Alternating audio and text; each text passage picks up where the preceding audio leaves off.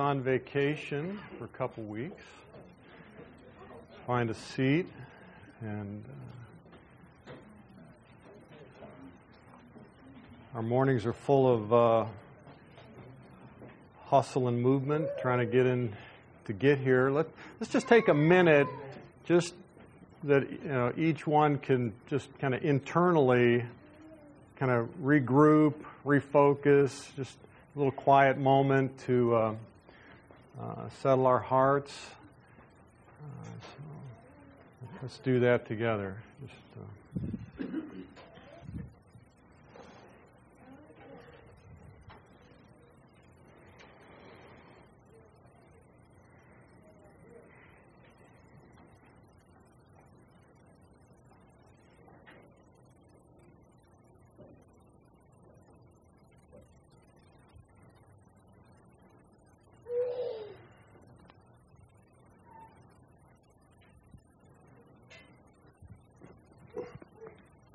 Last week, uh, for those of you who weren't here, Pastor Michael um, shared some thoughts on worship, and uh, there was a passage from Hebrews 12 that he read. I'd like to just kind of re- remind us of that as we get started this morning.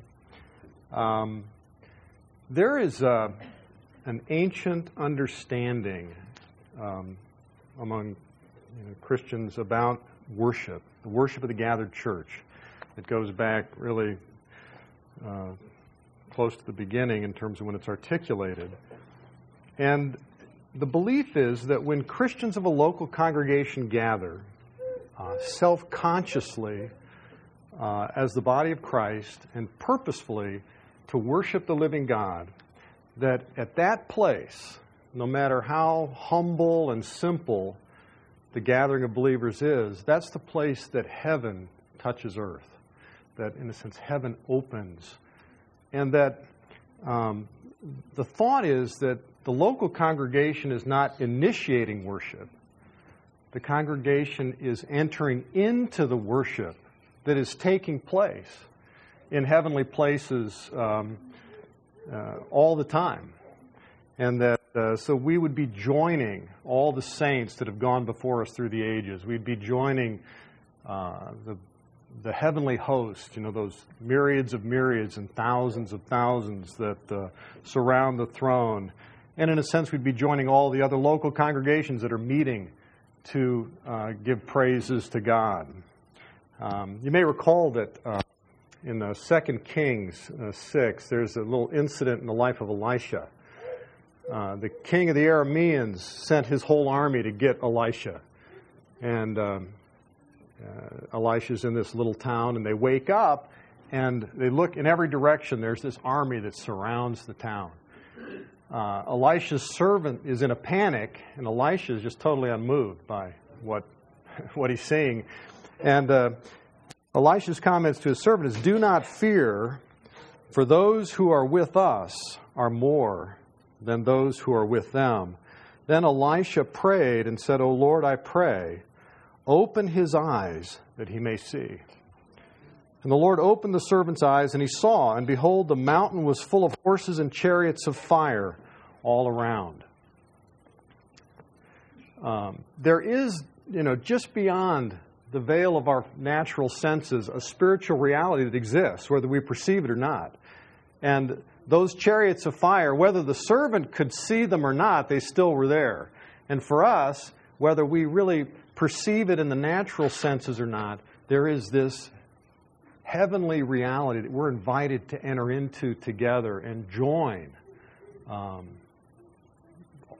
you know, this glorious uh, happening in heaven. The passage in uh, Hebrews 12, I'll just read that. It uh, begins at verse 18.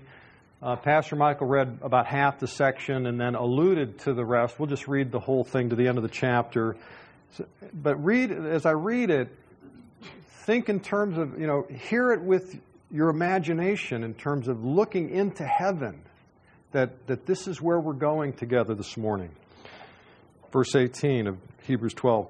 For you have not come to a mountain that can be touched, and to a blazing fire, and to darkness and gloom and whirlwind, and to the blast of a trumpet, and the sound of words which sound was such that those who heard begged that no further word be spoken to them. For they could not bear the command if even a beast touches the mountains, it will be stoned. And so terrible was the sight that Moses said, I am full of fear and trembling. But you have come to Mount Zion and to the city of the living God, the heavenly Jerusalem, and to myriads of angels, to the general assembly and church of the firstborn who is enrolled in heaven, and to God the judge of all, and to the spirits of righteous made per- perfect and to Jesus, the mediator of a new covenant, and to the sprinkled blood, which speaks better than the blood of Abel. See to it that you do not refuse him who is speaking. For if those did not escape when they refused him who warned them on earth, much less will we escape who turn away from him who warns from heaven. And his voice shook the earth then, but now he has promised, saying, Yet once more I will shake not only the earth, but also the heaven. This expression, yet once more, denotes the removing of those things which can be shaken as of created things, so that those things which cannot be shaken may remain. Therefore, since we receive a kingdom that cannot be shaken, let us show gratitude by which we may offer to God an acceptable worship with reverence and awe, for our God is a consuming fire. Father, we do ask for grace this morning. The eyes of our heart would be enlightened to see into those heavenly things, that uh, you would carry us um, in your goodness uh, to see you in, in ways that uh, draws worship from our hearts. And we do ask it for Jesus' sake. Amen. To, um, for those uh, that uh, came in after a few opening comments, just to um, um kind of briefly recap the thought that I'd like to have in the background of um, of your minds as as we um, uh, look at we're going to look at a little passage in uh, Revelation chapter one. Uh, but building on what Pastor Michael shared last week about worship and that passage, should I back up or is that is that the problem? Okay, okay. Um, that thought that when the church gathers, that that heaven touches earth, earth at that point. That um, that heaven opens. You know, we can see it uh, spiritually, see it by faith. And uh, so, if you have a Bible and like, oops, put this up here.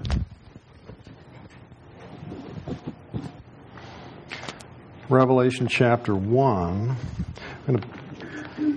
This points us to another unseen reality. Whether we see it or not doesn't mean it's not real, it's just our perceptions. And so John uh, gives us this report beginning in verse 9 of his experience. I, John, your brother and fellow partaker in the tribulation and kingdom and perseverance which are in Jesus. Was on the island called Patmos because of the word of God and the testimony of Jesus. I was in the Spirit on the Lord's day, and I heard behind me a loud voice, like the sound of a trumpet, saying, Write in a book what you see, and send it to the seven churches, to Ephesus, and to Smyrna and to Pergamum, and to Thyatira, and to Sardis, and to Philadelphia, and to Laodicea. Then I turned to see the voice that was speaking with me, and having turned, I saw seven golden lampstands. And in the middle of the lampstands, I saw one like a son of man, clothed in a robe, reaching to the feet, and girded across his chest with a golden sash. His head and his hair were like white wool, like snow, and his eyes were like a flame of fire. His feet were like burnished bronze when it has been made to glow in a furnace, and his voice was like the sound of many waters. In his right hand he held seven stars, and out of his mouth came a sharp, two edged sword, and his face was like the sun shining in its strength. When I saw him, I fell at his feet like a dead man. And he placed his right hand on me, saying, Do not be afraid. I am the first and the last, and the living one. I was dead, and behold, I am alive forevermore. And I have the keys of death and of Hades.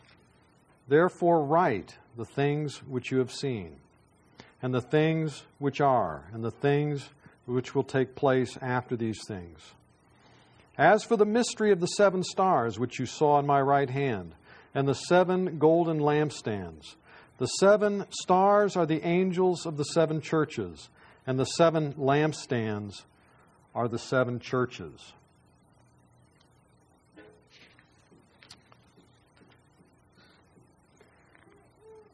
Let's think a little bit about John's experience and ours.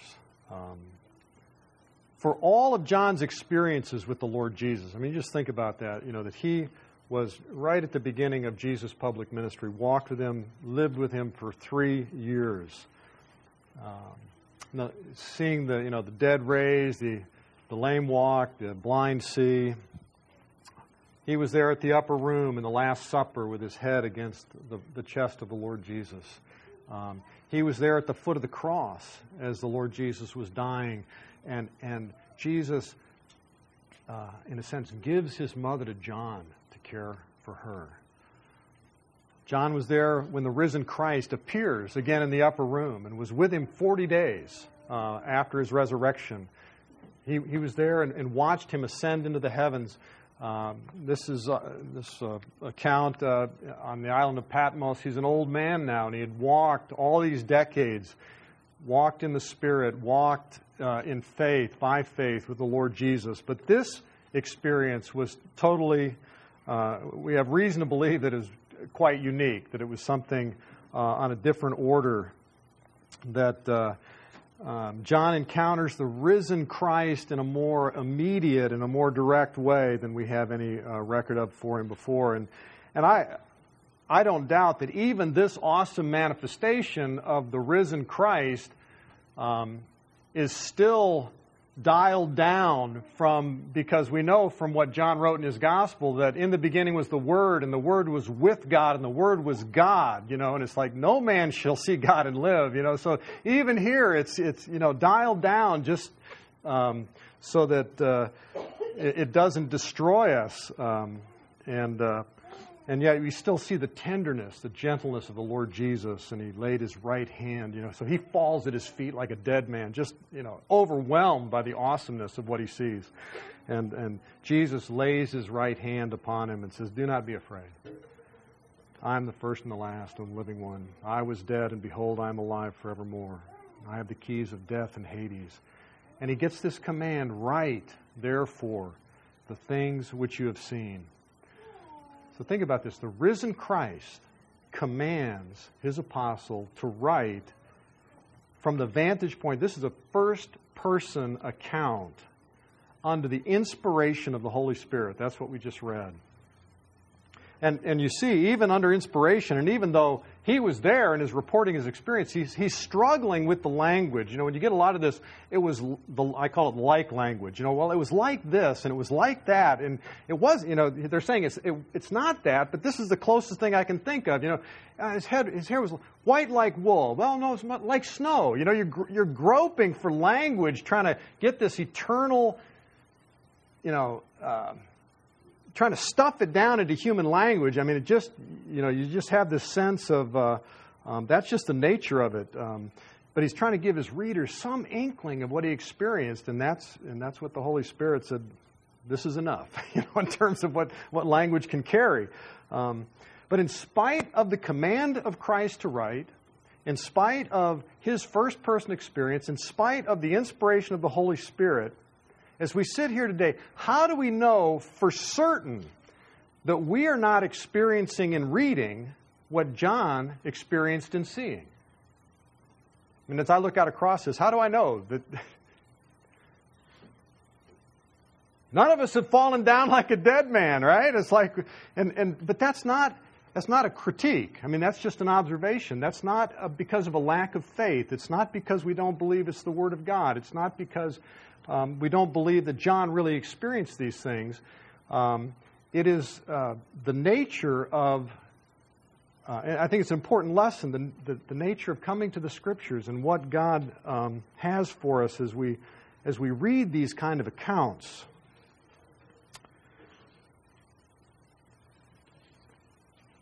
It's. Um,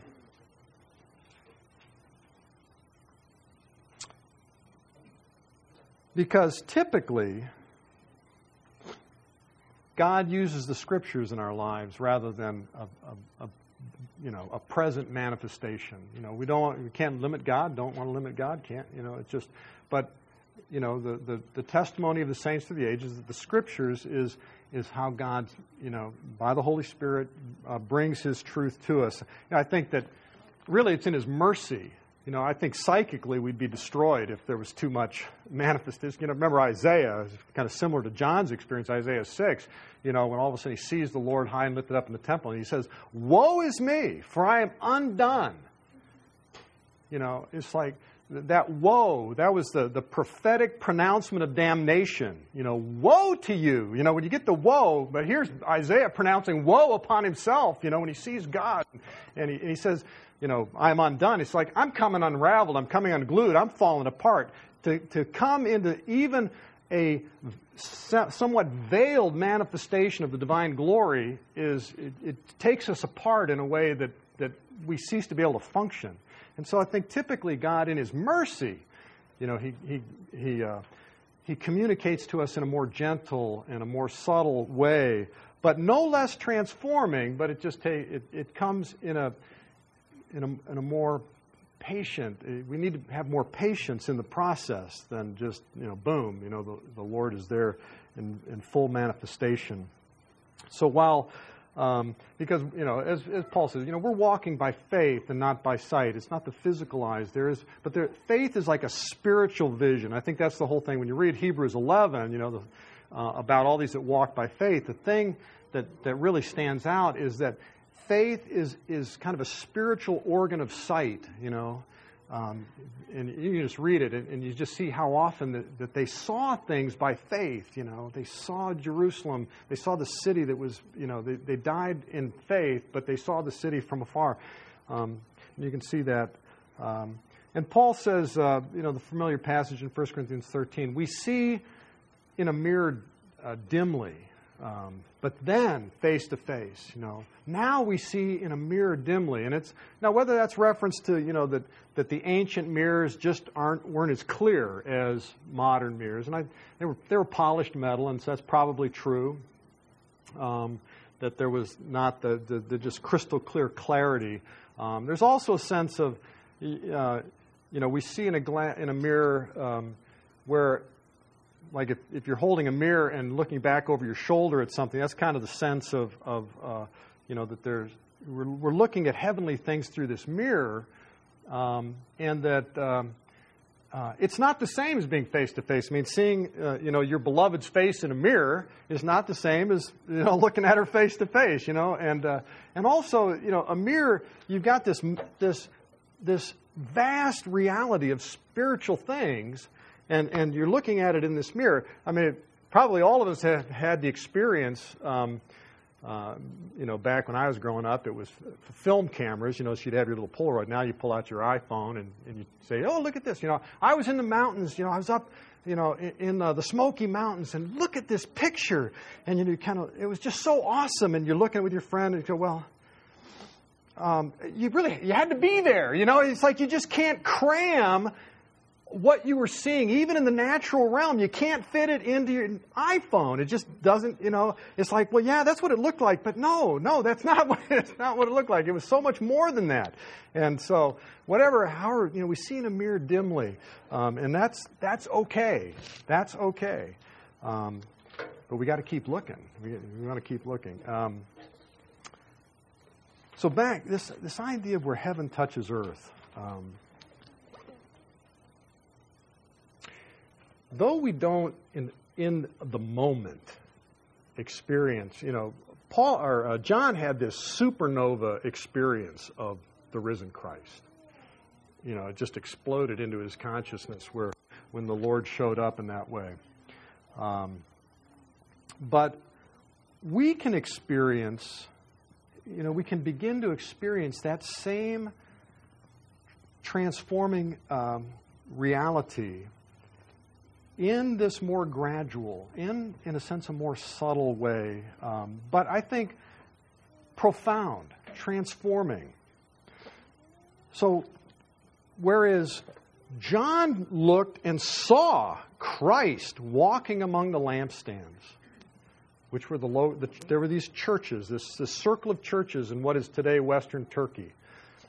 Um, geographically, they formed this kind of little, kind of a, a circle uh, um, geographically, and um, um, we see, we look at this passage, we see in a mirror dimly um, that the risen Christ is walking this moment among the lampstands, among the various individual congregations in Cherokee County, North Carolina, um, North, you know, United States, in the world. The Lord Jesus, if we had eyes to see, is walking among the lampstands. That's part of the invisible reality. He is here. Um, the uh, um, you know, we see in a mirror dimly when we read this, this account of the Lord Jesus that, that the risen Christ is very different than the popular notion of Jesus. Um, you know, J- Jesus is not some you know divinized human guru, right? When we look at this, you know, we don't fully under we don't even fully understand the, the imagery that John's trying to present to us. And we acknowledge that. You just look at that and go, I don't really fully grasp that. But, but you know, we gaze into it and it tells us that, that, that the impact on the human soul is that you're so overcome by awe that you just fall down like a dead man. That is, that's the, the being that we, um, that is walking among us unseen, in a sense, uh, at least to the, the physical senses. But we can gaze into this and see in a mirror dimly, yes, this is the one that is walking among the churches. Um, you know, Jesus said, you know, where two or three are gathered together in my name, there I am in the midst of them. He says later at the end of uh, the, se- the seventh letter, you know, these letters to the churches, which, by the way, as an aside, these are letters. Yes, there were particular congregations and they had particular issues. Uh, Jesus affirmed some things about the congregational life, he, he uh, correct, brought correction and admonishment about other things. But each one of them, they're written to all believers because every letter ends with He who has an ear, let him hear what the Spirit says to the churches. You know, that, you know, we'll find ourselves there uh, as you read the different uh, letters. But in the last letter, you know, that, that famous phrase, which is usually used in evangelistic enterprises, but it, it's really devotion to believers. You know, behold, I stand at the door and knock. If anyone hears my voice and opens the door, I will come into him and will dine with him and he with me. Well, who is this one that's standing at the door and knocking? Well, chapter one, it's like, whoa. It's, uh, but he's, he's knocking, you know, the, the verse before it is, those whom I love, those whom I love, I discipline. Our God is a consuming fire. Remember what we read, you know, in, in, from Hebrews 12. Our God is a consuming, well, consuming in what way? I mean, it is the, it's the fire of love that is, that purposes everything that stands as an obstacle between your soul and your Savior, he, His love is going to consume that. Now, that's not always a, uh, a comfortable process, and we all know that by we can all say by experience that that, but but that's that's and He's knocking at the door not in wrath, but in love. You know, it, you know, it's, it's kind of that, that gentleness and tenderness that we saw with John, where you know John's wiped out, and that right hand goes down and just puts his hand on him and said, "Don't, don't fear." And there he is, you know, this one that that can speak the worlds into existence, and we're we're in our we're kind of we got the door closed in our little space, and and he's just humbly, you know, it's it's another example uh, to me of. Um, you know, when Paul talks about the incarnation in Philippians uh, 2, he emptied himself. I mean, how different than a human king? How different than a human, you know, being that, you know, kick the door in, you know, bring the SWAT team, whatever, you know, you just burst in because it's my right, I'm God, you're not, and it, no, it's that's just not. So even though there's this awesome, awesome one, there's this gentleness, there's this patience, because we're in this process, and it's love that animates it, not some power trip. So we see in the mirror dimly this one that is um, knocking to, ooh, you know, but it's kind of scary to let him in. It was kind of reminded, us, thinking about this, uh, those famous words in C.S. Lewis's The Lion, the Witch, and the Wardrobe, that little, uh, oh, that the movie mangled so totally. I couldn't, just, I was like, oh, when, um, uh, but, uh, if, if you've uh, read that, um, let's see, where did I put it?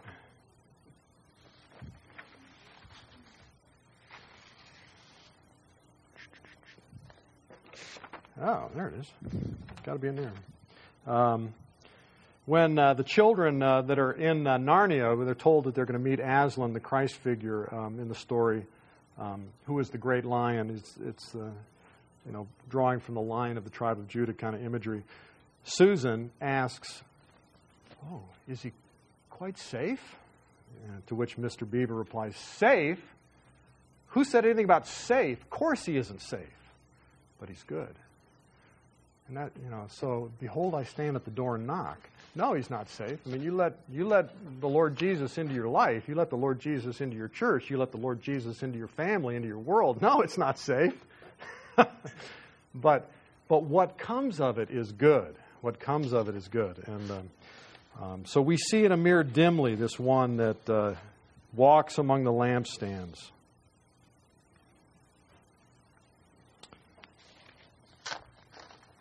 Another, um, in this dealings in the church, this, this removing all that, uh, that bl- really blinds us to Him it reminded me also of, of this, um, you know, the consuming fire imagery. Uh, in Malachi, there is um, this idea of, of, letting the Lord Jesus in. Um, Malachi 3, it says, And the Lord who you seek will suddenly come to his temple. But who can endure the day of his coming? And who can stand when he, as a smelter, or and who can stand when he appears? For he is like a refiner's fire and like fuller's soap. And he will sit as a smelter and a purifier of silver. And he will purify the sons of Levi and refine them like gold and silver, so that they may present to the Lord's offerings of righteousness. Back to this theme of worship. So, you know, the ancient church, you know, through, through the centuries, through the millennia, this idea that as we gather, that, that God would give us spiritual eyes to see that we're not really starting to worship, we are entering into the worship that's already happening in heaven. We see it dimly, but we can see it in the Spirit. Um, that we are we want this one that walks among the lampstands to be in our midst you know that we we would we yes we see him dimly we don't see him like john saw him but we can gaze upon him uh, through the scriptures and and it does a work in us. You know, we, you have to believe that. You know, for you to sit, um, and just kind of uh, to, in closing, um, on the, actually on the back of the bulletin, um, if are the, you know these thoughts. I mean, how do how do we cultivate this? You know, so I see dimly. You know, I see John's experience. That's not my experience, but take John's account, which is first person, inspired by the Holy Spirit, and sit with it our problem, I, you know, there's a place for kind of study and analysis and cross references and commentaries. There's a place for that. I don't, you know, trying to figure out the, the symbolism.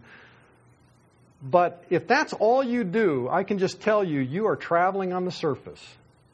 It's just the surface of what's there because you're not going to you're not going to figure it out. It's not something you, you, you know. It's like oh, if I just knew Greek, then I'd fall down as a dead man. No, you wouldn't.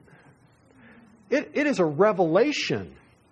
It's a it's revealed the truth of this, and to just sit with a passage like like Revelation 1 or Revelation 4 and 5 where John's taken up into heaven. What is, what's heavenly worship look like? Well, there's one place where we get a glimpse of it. Now, again, we're seeing in a glass darkly.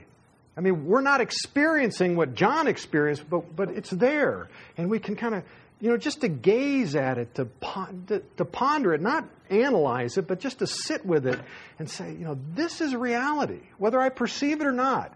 You know, this is what this is what he's like as the risen Christ. This is what it's like in heaven before his throne, and and where the, the elders they throw themselves prostrate at the feet of God. Worthy are you, O Lord. You know, worthy. Um, and and it, it's okay that we don't see it in fullness, but as we sit there, as we gaze, as we take time, it takes patience. But just not trying to make something happen, but Lord, just show me, show me, show me. I tell you, we are transformed by that. We are transformed, not because we figured it out, but because God just gently, gently reveals to us and takes us deeper, takes us deeper, and our, our hearts begin to resonate with, you know, um, what's taking place in, in heavenly places. Um,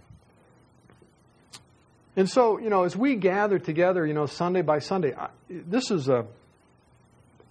I really, I really believe that that the, the utter importance of the body of Christ, I mean, the, I mean that the, the consciously gathering people, the body of Christ, I believe that I will not come to full maturity without you. I think Ephesians 4 is absolutely clear on that. You know, that it's as the gifts function, as working together in love, it says, that we all grow up to a mature man in Christ. Um, you know, it doesn't, so it's not that you know we can't grow. You know, if if we're in a, an isolated place, some unusual situations, missionaries in the jungle, all sorts of things. But but as a rule, I understand that I absolutely will not come to full maturity in Christ without without you, without you being who you are, who the Lord has made you to be, how the Lord has gifted you, with you without you functioning. That. Um, uh, and I think the worship is the same way. Um, uh, worship is like um, the the image this uh, this week. You ever seen? Um, seems like something just turned on, doesn't it? Uh, you ever seen those solar uh, furnaces out in the pictures of the solar furnaces out in the desert? You know where they have some tower that they heat water in, and they got thousands of mirrors that surround this tower, and all these individual mirrors are, are focused on one point on this tower, and it just, I mean, it's thousands of degrees that it generates. But each individual mirror is nothing. I mean, you just put one mirror out there and it's like, yawn, nothing happens. It's just, but you put all those mirrors together. And all of a sudden, something is illuminated, something is generated, this tremendous. And I think that, you know, for us individually, as we come to worship together, it's like, I'm not going to experience God in worship the way I could and should without you. I need you to be, you know, to be those with your hearts tuned to the Lord. And anything, you know, that's why, you know, Paul says, you know, don't put an obstacle in a brother's way. You know, don't do that. You know, food, drink, all that stuff, that's nothing. You know, don't do that to each other. Because I need you to, to be growing in Christ. I need you to be focused and loving your Lord. Um, even purely, you know, what they, what did uh, Adam Smith call it? Enlightened self-interest. You know, I mean, we need one another in that way. And so that the, when the church gathers, we're like all those individual mirrors that are, that are clean and focused on the risen Son of God. And, and something happens together that will never have. I mean, you have wonderful quiet times. Where I think, you know, I do, you do, but there's something else that goes on in the gathered church, and, uh, and we need that. And so, yes, we see dimly, but as we gaze, in faith, in love, uh, in patience, um, the vision is given. And uh, may God grant us to, to grow in that together. And, and uh, let's, uh, let's pray.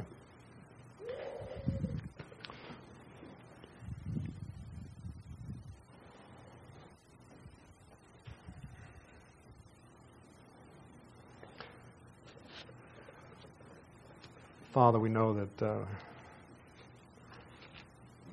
we do see in a mirror dimly, but um, your apostle said that we all, with unveiled face, beholding as in a mirror the glory of the Lord, are being transformed into the same image from glory to glory, just as from the Lord the Spirit. I ask that you'd bless your people here. We want, oh God, to be worshipers of you. You are seeking those who will worship you in spirit and in truth. God, I thank you for my brothers and sisters that gather here. I thank you for their heart uh, to please you, to love you, to know you, to serve you. And uh, that, Father, we ask for the grace to excel still more in these things. God, that we would uh, come with a heavenly vision of what's taking place even now around your throne. God, we want to enter into that. We want to be in harmony and, and union with, with uh, the brothers and sisters that have gone on before and have, have uh, died in faith, with the angels of heaven, with with uh, just the mysteries that's, that are there. God, give us eyes to see in the Spirit. Um, we ask that you bless us now for Jesus' sake. Amen.